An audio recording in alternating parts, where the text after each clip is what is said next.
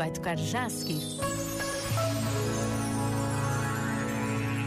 Sermos melhores depende da atenção que dermos aos gestos dos melhores. Com uma certa pessoa, aprendemos a ultrapassar a nossa preguiça. Com outra, aprendemos a responsabilidade. Com outra, aprendemos a assertividade. Com uma certa pessoa, aprendemos a capacidade de presença. Com outra, aprendemos o carinho. Com outra, a liderança. Aqui e ali vemos, ouvimos, lemos. Registamos gestos que nos marcam e que incorporamos.